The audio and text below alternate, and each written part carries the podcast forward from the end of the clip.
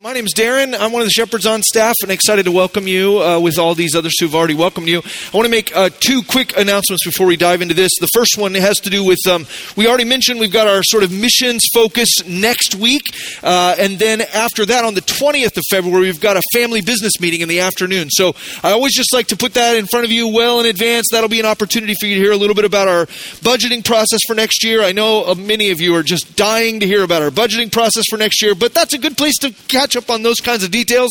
We'll also be uh, introducing our new uh, nominee for eldership. The nominating committee has been working on that over the last couple of months, and so that nominee will be introduced at that meeting on the 20th. It's just a great place to get caught up on stuff we don't do in the middle of a worship service because we're purposefully trying to keep our attention on Christ, but we'd love to have you join us for some of that stuff. It doesn't mean it's not important. So that's on the 20th, and I just wanted to make sure you knew that was happening. I think that congregational meeting is at 3 o'clock on Sunday the 20th, uh, right here in the chapel. So that was my first announcement. The second one has to do with this mask. So I wanted to uh, say I've been wearing this mask over the last month or so, both uh, in response to the recommendation of scientists who say this is the best way for me to care for my neighbors. I, I over the last two years, like many of you, I've been diligently doing everything I can to manifest and reveal the heart of Christ in my care and concern for other people. And so, uh, along the way, that's been tricky to navigate for me, just like it has been for you.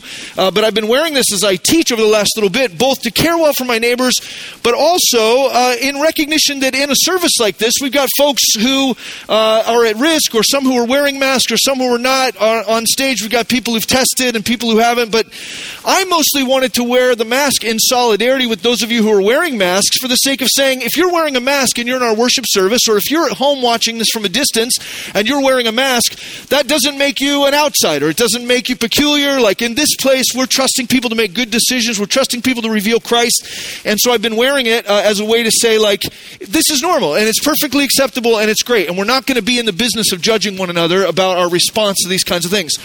But in the last couple of weeks, it's also come to my attention that there are several of our folks, regular folks, who are uh, watching from home because they're either at risk or they've been sick. And for many of them, not only do I talk really fast, I talk really fast for everybody, but for many of them, the ability to see my lips moving makes it possible for them to track with me and understand. And so it's come to my attention that for some of the folks, they're having a hard time tracking with the teaching because of the mask. And so they've asked me to take it off so that those who are lip reading uh, will be able to follow along. And so you can see I've got a little bit of a conflict because on one hand, I want to care well for my neighbors in the midst of a pandemic. Uh, we've got friends and neighbors who are in the hospital or who are dying. Uh, at the same time, I want to care for people who want to hear God's word proclaimed and maybe can't see it on the screen because of the mask. So here's the deal I got a decent space of, uh, you know, from me to the front row here, there's a good little distance. I have been fully vaccinated. I actually had COVID last August. I'm a very low risk to anybody, even those of you who are 30 feet from me. I'm going to take this off while I teach for the good of the people who need to be able to see my mouth. And if that makes you feel sad, I'm happy to have a conversation with you later. But I'm, I'm, you hear my dilemma. I'm trying to navigate how well to love people and how to shepherd the whole flock of God in the midst of a complicated season. That's all I'm describing. So I'm going to take it off. Do your worst. Send me your emails. That's fine. I'm ready. Okay. Um, nah, no, it's good.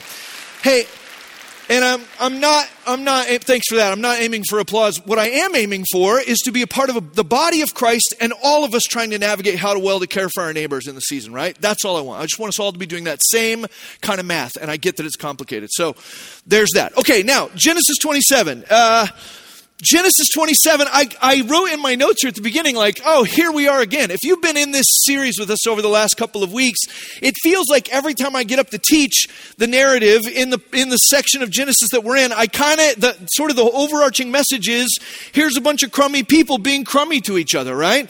And I, I want to apologize because once again, we look at Genesis 27, and what we've got, I mean, I hate to summarize it this way, is a bunch of crummy people being crummy to each other.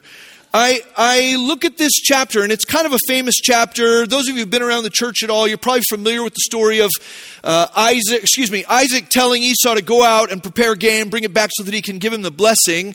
And then Jacob hearing about that plot from his mother, and then putting fur on his arms, which is weird, right? Putting fur on his arms and on his neck so that he can pretend to be Esau to his blind father and, and get the blessing himself. You may be familiar with the story already. I just want to point out as we look at it, even in an overarching sense, we're looking at the whole chapter here, that, that it's just selfishness again and again and again, wrecking everything.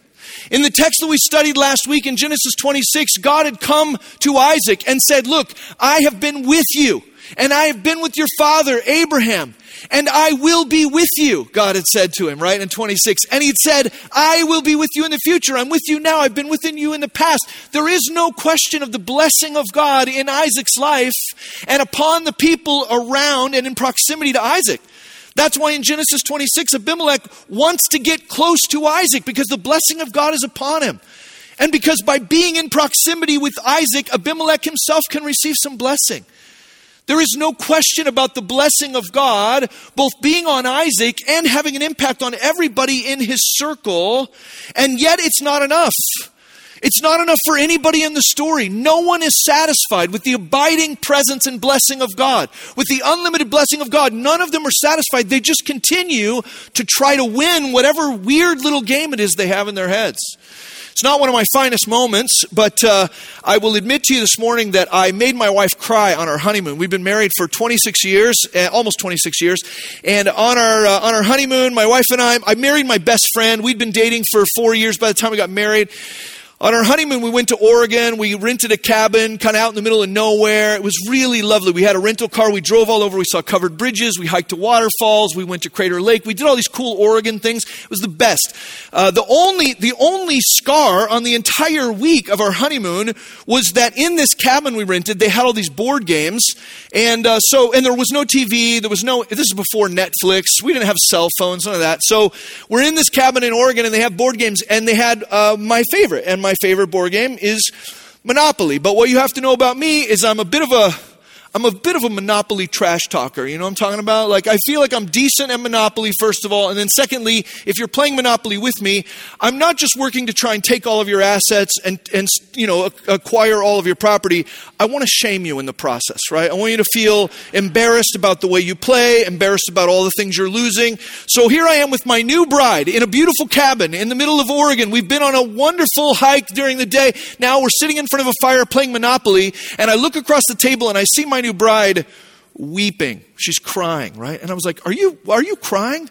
And she's like, this hurts my feelings, right? She's like, Monopoly is too much like real life, right? And I'm like, oh, why? Because I said it would be better for you to stay in jail? It seems like you're more successful if you go back to jail, right?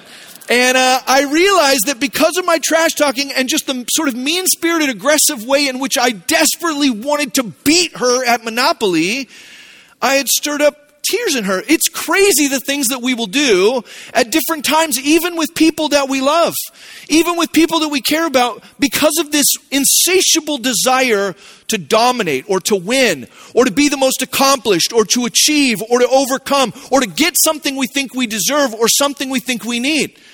We'll ignore the fact that we've got great relationships in front of us, that we've been greatly blessed, and all we can think about is accomplishing some crazy goal that actually breeds division, that actually breeds disunity and a breakdown of community. Once again, in Genesis 27, there are no heroes we never see the family together. I want you to know in, in, an overview, and we're going to read through these sections a little bit a time. There is never a time in Genesis 27 where we see the whole family sitting down together to have a conversation. We see no dialogue. We see no compassion. We see no gestures of trust. We see no gestures of love. We never sit, see them sit down and discuss their concerns, see them discuss the things that they're worried about, see them discuss their objectives and their goals with civility. We do not see the family all talk together. What we see are a bunch of little clusters. We see Rebecca talk to Jacob. We see Esau talk to Isaac. We see Jacob talk to Isaac. We see, you know, we see this, these little clusters. What we see is division. We see disunity. They're always in little divided groups. Some of them never even appear to speak to one another. We never see Rebecca speak to Esau at all in this text, right? There's no approach to God in this text. There's no approach to one another.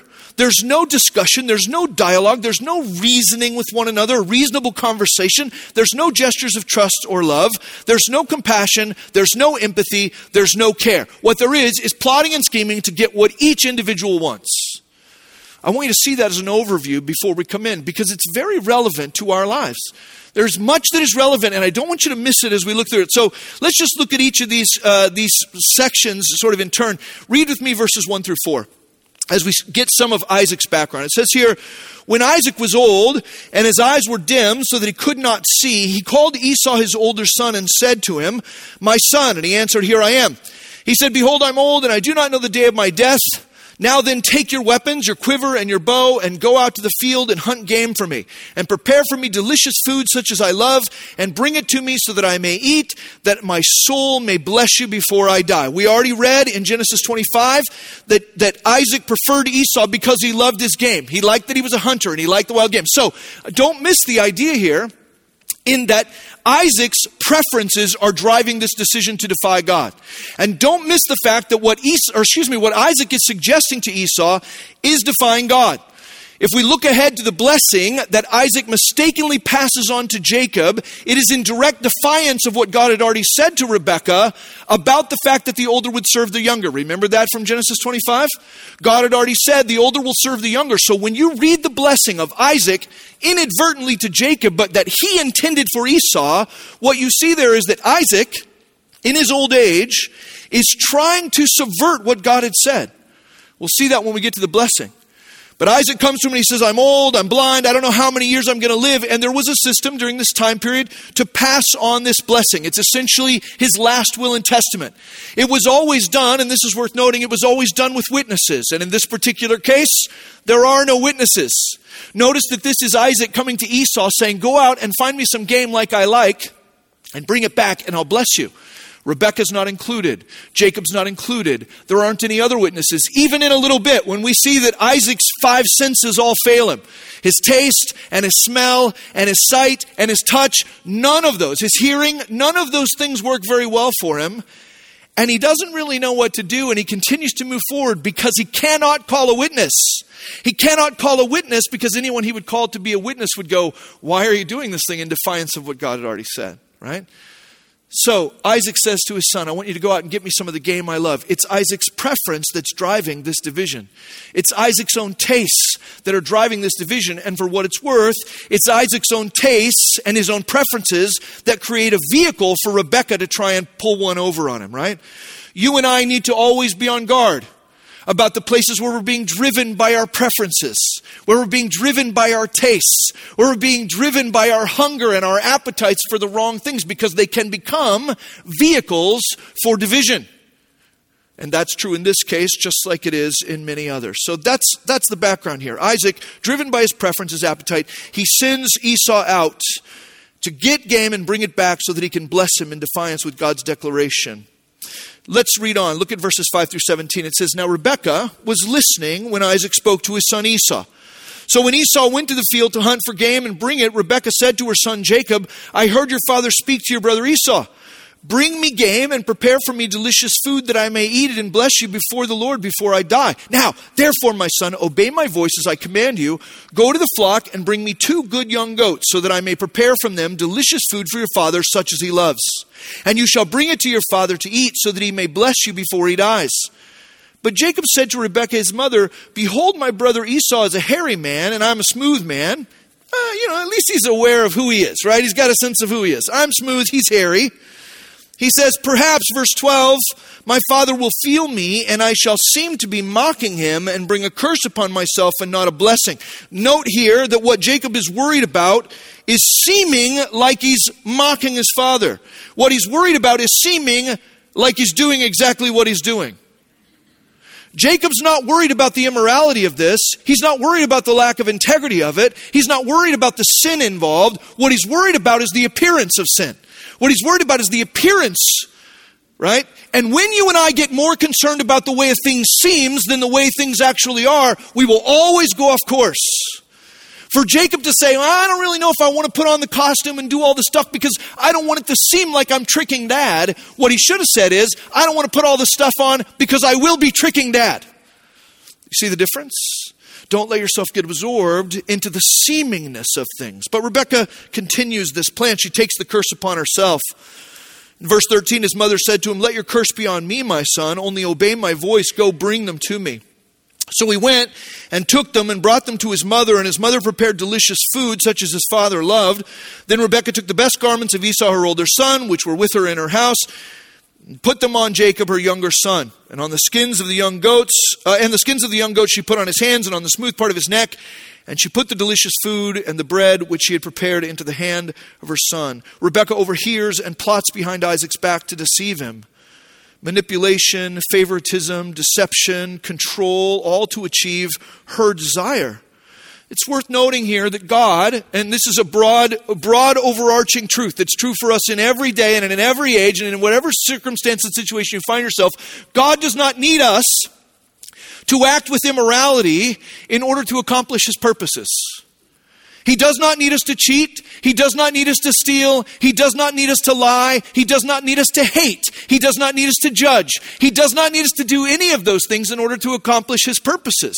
In fact, all of those things, the mockery, right? The, the, the ridicule, the lying, the deceit, the manipulation, the control, all of those things mar the image of God in the life of Rebecca. For us around here, we talk a lot about the fact that our number one goal as a church in this city, on this street corner, is to reveal Christ. That we're constantly trying to reveal Christ in our thoughts and words and deeds and attitudes. That that's why the church exists, is to put Jesus on display. Well, can I tell you that in the moment you decide to take on uh, judgmentalism, or you try to take on condescension, or you try and take on hatred, or you try and take on deceit, or mockery, or insult, or greed, or pride, or any of those things to accomplish what you perceive to be God's purpose, you actually are working counterproductive to the purpose of God because you mar the image of Christ revealed in yourself. Does that make sense? He doesn't need our manipulation. He doesn't need our deceit. He doesn't need our lies in order to accomplish his purpose. Rebecca gets off track here. She starts to think, you know, my husband Isaac's not going to do the thing the way God said.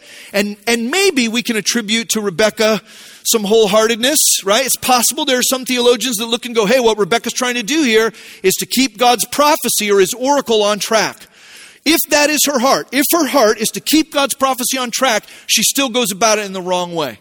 God didn't need her to do it like this, and his purposes would be accomplished either way, right? Let's read on together. Look at verse 18. So Jacob went into his father and said, My father. And he said, Here I am. Who are you, my son? Jacob said to his father, I'm Esau, your firstborn. I'm Esau, your firstborn, right? I don't know. I'm hairy. Uh, he says, I have done as you told me.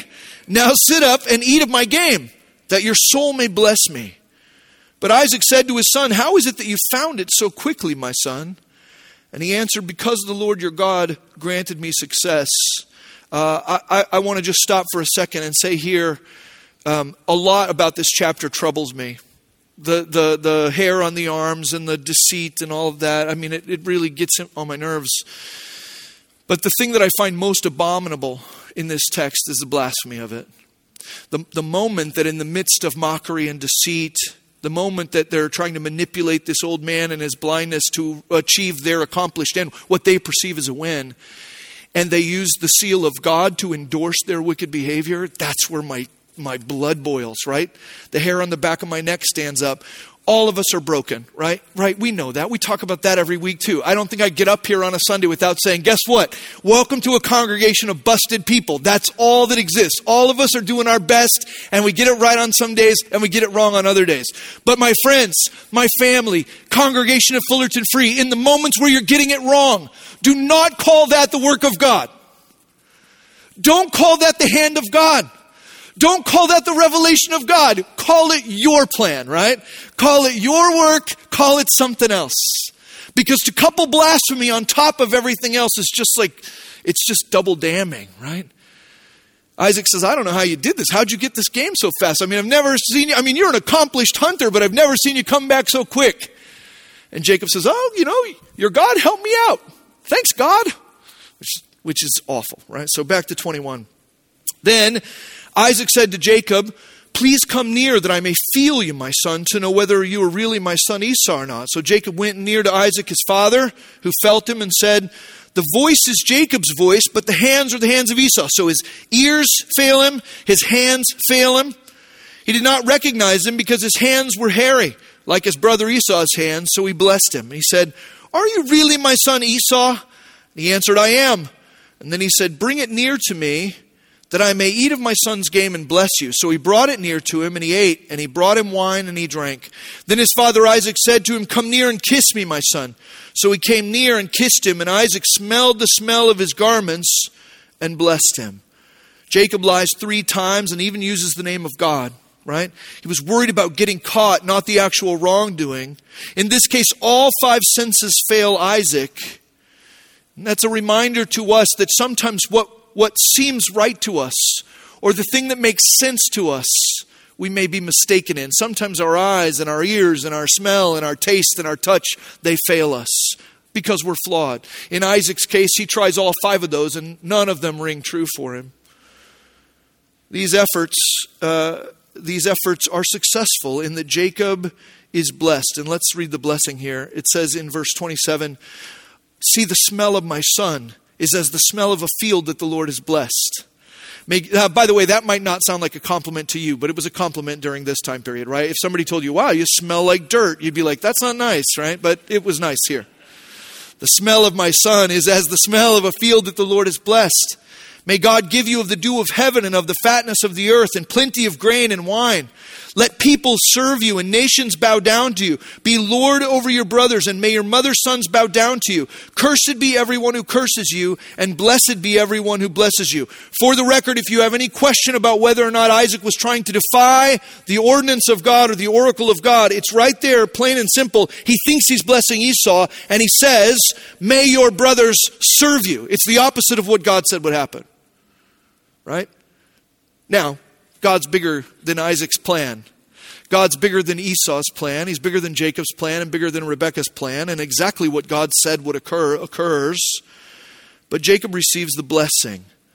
Now let's look at what happens when Esau returns. It says in verse 30 As soon as Isaac had finished blessing Jacob, when Jacob had scarcely gone out from the presence of Isaac his father, Esau his brother came in from his hunting. He also prepared delicious food and brought it to his father, and he said to his father, Let my father arise and eat some of his son's, son's game, that you may bless me. His father Isaac said to him, Who are you? And he answered, well, I'm your son, your firstborn Esau. And then Isaac trembled very violently and said, Who was it then that hunted game and brought it to me? And I ate it all before you came, and I have blessed him. Yes, and he shall be blessed. It's interesting in Hebrews chapter 11, verse 20, uh, in the hall of faith there in Hebrews, you may remember when we studied Hebrews together, it actually speaks about Isaac, and it says that he blesses Jacob and Esau in faith. This is Hebrews 11, 20. You don't have to turn there. But it says, by faith, Isaac invoked future blessings on Jacob and Esau. What's interesting because this does not feel particularly faithful. But what most theologians will point to is that in 33, there is a moment where Isaac's eyes are opened. When he says, I blessed the wrong guy, aha. Uh-huh and he will indeed be blessed. That is the moment of faith for Isaac. The moment of faith for Isaac is the moment when he realizes that God's purposes and God's plan to pass the blessing through Jacob and not through Esau, when he realizes that his plan had failed and that God had bested him. I don't know if you've had a moment like that in your life. I'm guessing some of you have. I'm guess, guessing there have been moments in your life where you were trying to do things according to your plan, or you were trying to do things that made sense according to your taste and your touch and your smell and your, your scent and all of those things, and you realized that your purpose wasn't going to work and that God's purpose would be accomplished. In those moments, we all kind of find ourselves going, Oh, yeah, he's God and I'm not. Oh, right. I blessed the wrong guy and he will be blessed. God, God was in that. 33, Isaac trembled very violently and said, Who was it then that hunted the game and brought it to me? I ate it all before you came and I have blessed him. Yes, and he shall be blessed. As soon as Esau heard the words of his father, he cried out with an exceedingly great and bitter cry and said to his father, Bless me, even me also, my father. But he said, Your brother came deceitfully, and he has taken away your blessing. Esau said, Is he not rightly named Jacob? For he has cheated me these two times. He took away my birthright, and behold, now he has taken away my blessing. It's interesting. Uh, it's interesting in the middle of these human drama moments, how quickly we see ourselves as the victim. In fact, we almost exclusively only see ourselves as the victim. Uh, Esau seems to have forgotten here that in Genesis 25, he lost the birthright because he traded it for a bowl of stew, right? Now it's so easy. In his recollection, it seems like Jacob tricked him these two times, right? Seems like Jacob has been devious. But Esau has no memory, apparently, for the fact that he sold his birth or his, his birthright in the first case. And in this particular case, he was plotting with his father Isaac in secret, with no witnesses, with no conversation with Rebekah and Jacob about the passing of the blessing, which should have been a family thing. He doesn't mention that at all. He doesn't mention that this whole thing was a subversive plot. What he mentions is he's been wronged. Well, that happens in our lives too. It's easy to feel like the victim when in fact we miss our own complicity in the way things have turned out. It says in 36, Esau said, Is he not rightly named Jacob? For he has cheated me these two times. He took away my birthright, and behold, now he's taken away my blessing. Then he said, Have you not reserved a blessing for me? Isaac answered and said to Esau, Behold, I have made him lord over you, and all his brothers I have given to him for servants, and with grain and wine I have sustained him. The blessing was a blessing of abundance and authority and alignment with God. Even though Isaac didn't know what he was doing, the blessing that he gave him, he understands. Esau said in verse 30, uh, he says, What then can I do for you, my son? In 37. In 38, Esau said to his father, Have you but one blessing, my father? Bless me, even me also, my father. And Esau lifted up his voice and wept. You can see these two men, and they're men, by the way, they're both old. You can see them quaking and shaking with the, the violation that they've been deceived, that they've been tricked, that their plan came off the rails. You can see the grief. It's, a, it's kind of a heartbreaking moment, the division and the distress that have occurred in this particular case. Isaac lifts up his voice in what we think will be a second blessing, but it's actually uh, what we sort of refer to as an anti blessing. This is what Isaac says in 39. Behold, away from the fatness of the earth shall your dwelling be, and away from the dew of heaven on high. By your sword you shall live, and you shall serve your brother. But when you're when you grow restless, you shall break his yoke from your neck. There's a little bit of a ray of sunlight at the end of it, but by and large, it's not really much of a blessing. In fact, he just states kind of the reverse of what the blessing is that the fatness and the dew will go to Jacob, right? Now, Esau, verse 41, Esau hated Jacob because of the blessing with which his father had blessed him. And Esau said to himself, The days of mourning for my father are approaching, then I will kill my brother Jacob. So not only do we see uh, him frustrated and angry and bitterly sad, but now we see him plotting murder. We see hatred here. I'll kill my brother Jacob. But the words of Esau, her older son, were told to Rebekah. So she sent and called Jacob, her younger son, and said to him, Behold, your brother Esau comforts himself about you by planning to kill you. Now, therefore, my son, obey my voice. Arise and flee to Laban, my brother, in Haran, and stay with him a while until your brother's fury turns away, until your brother's anger turns away from you, and he forgets what you've done to him. Then I will send and bring you from there. Why should I be bereft of you both in one day? Then Rebecca goes on in this last section. She goes on to uh, point to the fact that Esau, we won't read the whole thing for the sake of time, but she points to the fact that Esau has taken two Hittite wives. If you were to back up into the end of 26, we didn't really look at it last week, but at the end of 26, it says that Esau took two, two Hittite wives and that they were a source of bitterness for both Isaac and Rebecca. Now Rebecca points at those two Hittite wives and she says to her husband, We got to get Jacob out of here because if he marries a woman from this country, one of these Hittite women like Esau married, I'm going to go bonkers. I won't be able to stand it. So send him back to Laban, right? And let him find a wife from our own people. She doesn't mention the fact that she's sending him away to protect him from the vengeance of Esau, but they send him away. And in fact, if we were to look at the beginning of 28, uh, it, you see a second blessing by Isaac as he sends Jacob away to go and find a wife. That's where we'll pick it up next week when we come back to the text. But here, here's what I want you to look at with me in the time we have left this morning for all of the striving and the plotting to get what they want. Can you notice with me in this text that everyone just ends up divided and miserable? For all of the striving and the machination, for all of the costumes and the, and the funny voices and the, for all of the plans and the plots, all they end up with is division and dissatisfaction. I, I just want to say, for what it's worth, that isn't only true in Genesis 27. It's not only true in this little text, it's true of human history. It's, it, it's true of human history and it's true of many areas of our own lives, these places where we're working so hard to get what we want because we haven't realized what we have because we haven't realized what we have or we're not satisfied in it. I mentioned at the beginning that God had come to Isaac in, in 26 and said, I've been with you, I am with you, I will be with you, and that that wasn't enough. So, as a result of all of this, the scheming and the planning, the division, the lack of conversation, the lack of compassion and empathy, at the end, Isaac ends up essentially cursing Esau. He has to send Jacob away. His marriage is in shambles. His wife doesn't trust him. She lies to him. You guys, he doesn't even get the wild game he wants. He gets goat dressed up like wild game, right? He doesn't even get the dinner he wants in this text. Rebecca's in the midst of a broken marriage where she doesn't trust her husband. She's separated from her sons. And most people will say, if you figure out the timelines here, it's likely. She, we never see her call Jacob back from Laban's household in Haran, Padan Aram. So it's likely that Rebecca never sees Jacob again. That she dies before he comes back. Did she get what she wanted? Not really. I mean, in some ways, Jacob was blessed. That was one of her goals.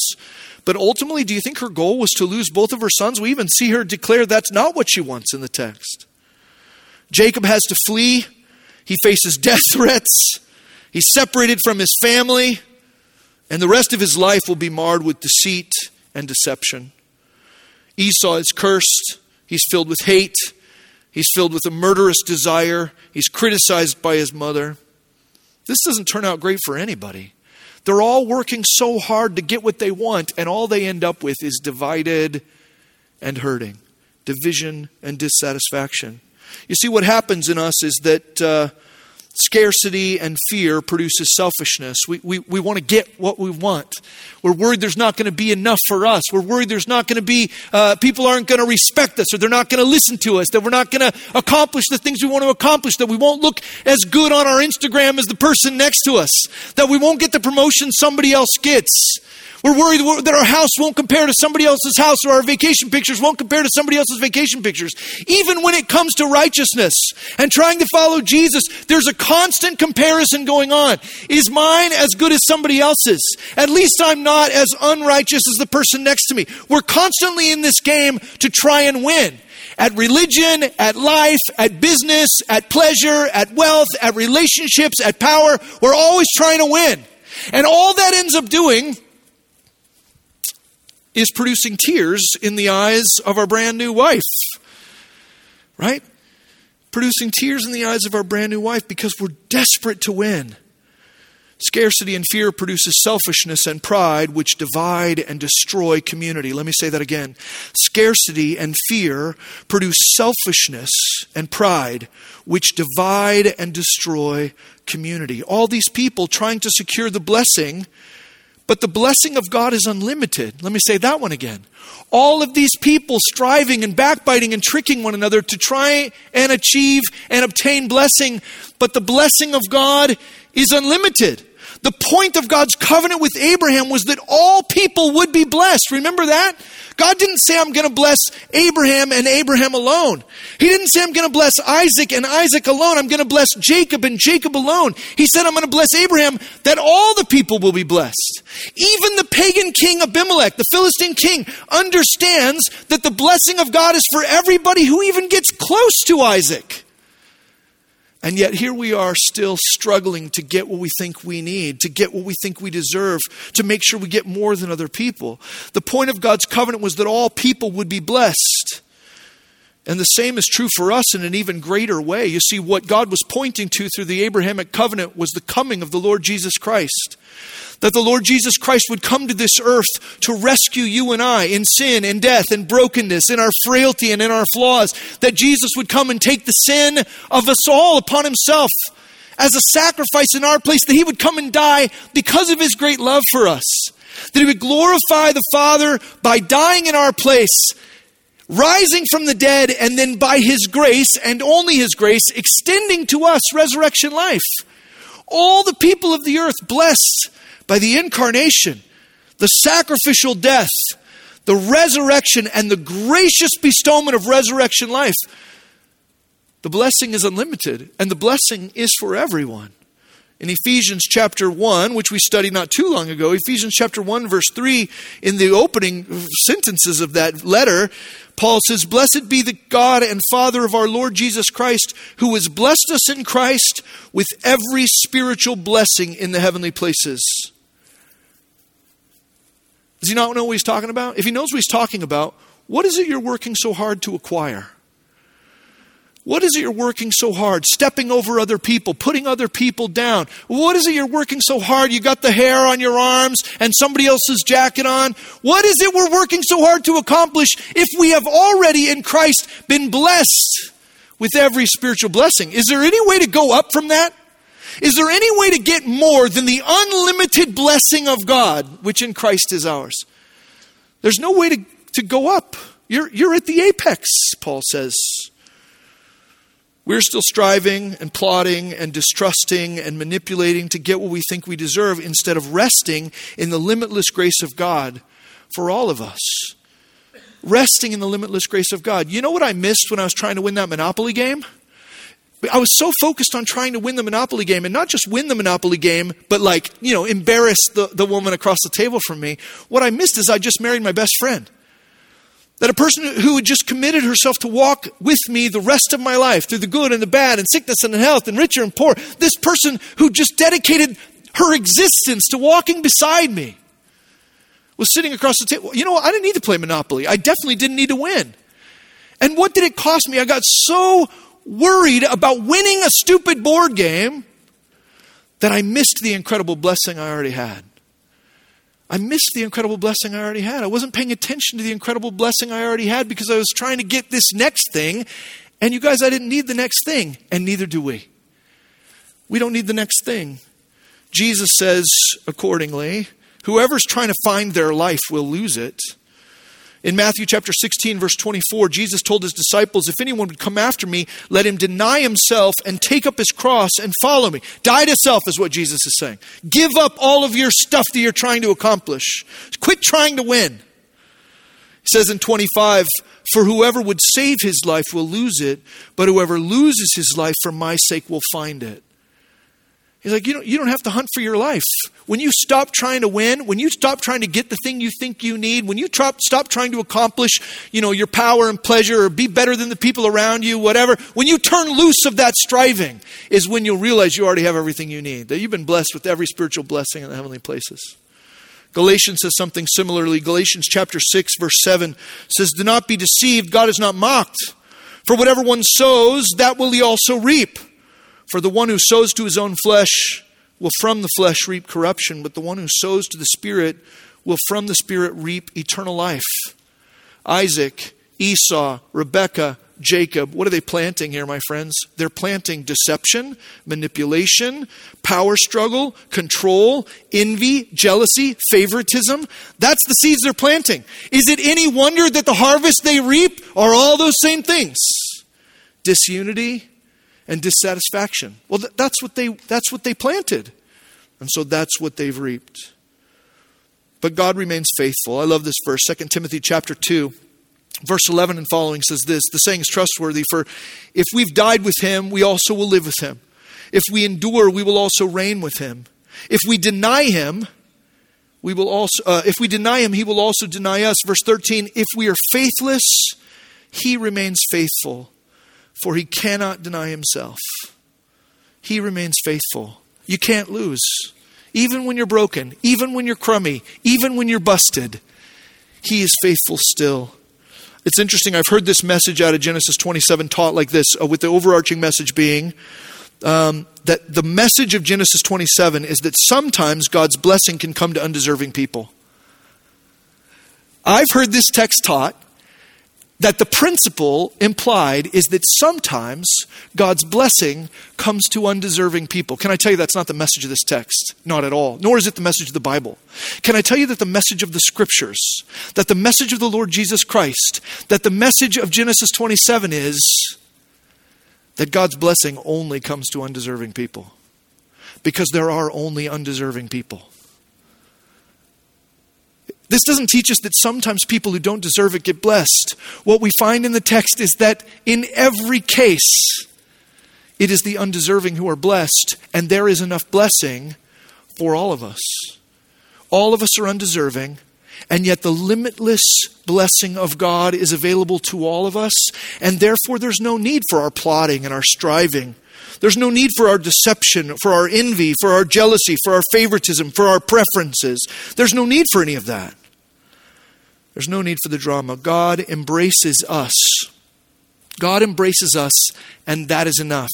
I don't know where you're at in your life. I don't know what you're thinking about your job or your neighborhood or your family or whatever, but can I tell you that there is great peace in looking at a text like this and instead of going, oh, everybody's crummy and they're always crummy to each other, going, well, there's a different way. Because any of these four people at any time could have been like, how cool is it that Abraham is our granddad, that Isaac is our dad, and that the blessing of God is upon us? Let's go fishing.